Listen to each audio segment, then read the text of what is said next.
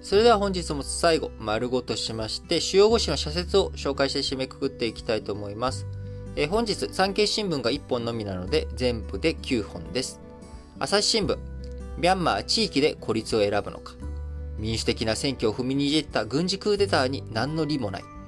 孤立を避けるためにも近隣諸国の声に耳を傾け、民主派との対話に乗り出すべきだということですね。えー、今度のね、10月26日に開催される ASEAN の首脳会議、こちらに、軍部、軍事クーデターを行行った軍部のトップが招聘されなかった、招かれなかったことに対しての流れで朝日新聞、社説を展開しております。朝日新聞もう一本、衆議院選挙、福島の復興、向き合い方が試金石。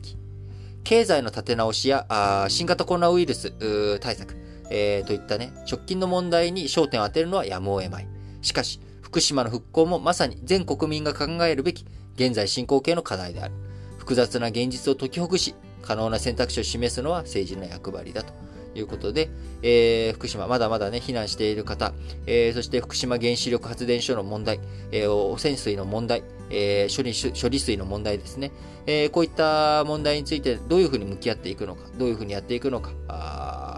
しっかりと全国民でね、考えなければいけないことだと思います。えー、毎日新聞、アフガニスタンの人道危機、国際社会は支援最優先で。アフガンの混乱が長期化し、国家崩壊につながれば、再びテロの温床になりかねない。どの国にとってもそうした事態を防ぐことが重要だということで、長年、えー、アフガニスタンの復興に支援してきた日本、えー、日本としてもですね、しっかりと対応、対策をやっていくべきだなと思います。えー、続いてもう一本はですね、毎日新聞。日本の選択、野党候補の一本化、政権の形もっと説明をということで、どのような形の政権を目指すのか、とりわけ野党第一党の立憲民主党には有権者に説明を尽くす責任があるということです。えー、今回ね、やっぱり、えー、日米同盟破棄を個別公約に歌っている共産党、これと野党、の第一党である立憲民主党、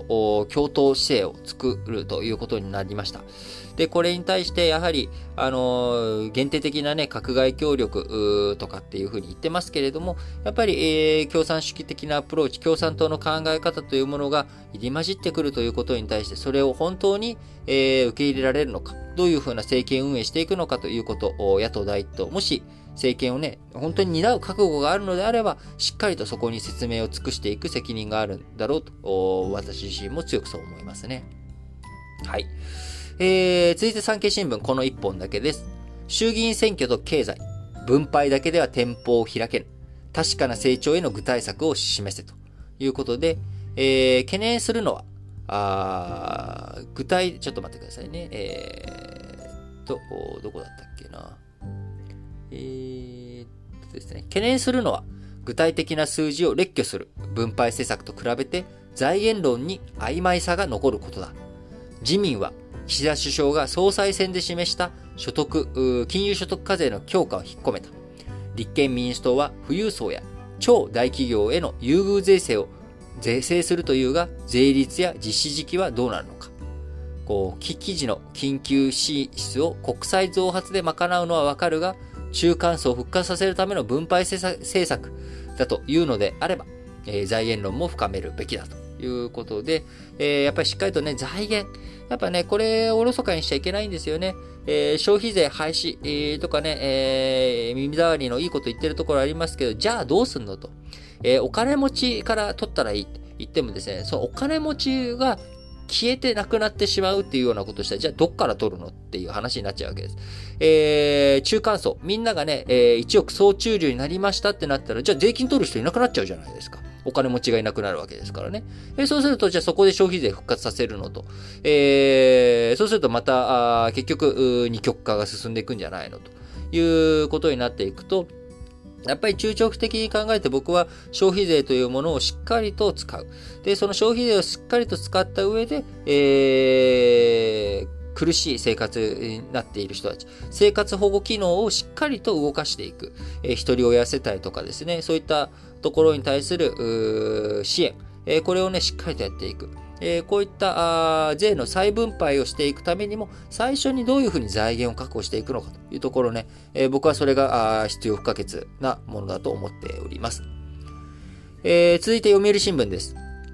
熱海の土石流、盛土の危険見過ごした行政ということで、行き場のない残土による盛土、盛土が今後も生じる可能性は少なくない。不適切な処分をなくすためには、国が法整備を行い、規制を強化することが不可欠だ。えー、7月でしたっけね、あの、熱海の土石流災害で、えー、20名を超す方あ、30名弱の方が亡くなって、まだ1人の方が行方不明ということだと思います。えー、やはりこういった悲劇がね、今後つながらない、これ以上起こらないというためにも、しっかりと規制強化考えていってほしいなと思います。えー、台湾半導体工場、日本進出を産業最高に活かせ。半導体は景気回復に伴い、世界中で需要が拡大し、供給不足に陥っている。自動車メーカーは大幅な減産を強いられている。日本は6割強を輸入に頼っており、経済安全保障の観点から政府が工場の誘致活動をしていたと。ということで、今回ね、熊本に、あのー、カメラとかセンサーのソニーの工場があるわけなんですが、こちらの近くに、えー、熊本、同じく熊本県ですね、TSMC、えー、世界最大の半導体メーカー、えー、TSMC、台湾のね、TSMC が進出して、2022年に建設着工、2024年にか、えー、稼働開始という計画で進出をしてくると。いうことですが、まあ、しっかりとですね、えー、日本、えー、国内でも半導体を供給できる体制を整えていくことによって、えー、半導体不足、今後もね、こちら継続していくと思います。5G、6G と、今 5G に通信も行って、IoT とか、どんどんますます進んでいくっていう流れの中、半導体をどういうふうに確保していくのか、しっかりとですね、えー、国策としてやっていってほしいなと強く思います。えー、最後、日経新聞の2本です。重みます生物多様性の保全ということで、えー、今ですね、あのー、中国で、えー、中国の昆明という都市でですね、えー、生物多様性、国連の生物多様性条約第15回締約国会議が開かれ、えー、訓民宣言というものが採択されました。えー、そこではですね、えー、遅くとも2030年までに生物多様性を確実に回復軌道に乗せると明記をしました。えー、具体的なね、数値目標、どういうふうにやっていくのかというところ、まだまだ議論の余地が残っておりますが、日本やヨーロッパなどの70カ国以上が、2030年までに少なくとも陸地と海洋の面積のそれぞれ30%を保全、保護する意向を表明済みということになっています。えー、多くの生物資源を持つ途上国からは慎重論も出ており、数値目標と引き換えに先進国による支援目標の、えー、明記を求める声もあるということで、えー、今ですね、やはり生態系、気候、感染症の相互の関係を調べ、対策に生かすことは極めて重要だ。遺伝情報の利用ルール、生物多様性を考慮した投資基準など、国際調和が必要な課題は多い。日本は広い視野で生物多様性問題に対応できる人材の育成を急ぐべきだということで、えー、日本ね、えー、サンマとかウナギとかね、えー、いろんなそういった、あ、マグロとかもそうですけれども、やはり海洋資源、えー、陸上資源、えー、陸上資源、海洋資源、どちらの生物についてもですね、えー、取りすぎや生態系が壊れていく。それによっていろんな食料危機とか、あ人間の危機につながっていくということを絶対にこうね、忘れてはいけない、見過ごしてはいけないポイントだと思います。えー、しっかりとですね、えー、環境問題、えー、考えていく。えー、気候変動だけじゃない、えー、全体的なね、環境問題についてしっかりと考えていく視野、視点、えー、しっかりと持っていきたいなと思います。最後、日経新聞。貯蓄から投資への流れをもっと太くということで、日本の個人金融資産は約半分が預貯金に偏り、家計の資金が企業の成長を支える循環ができていない。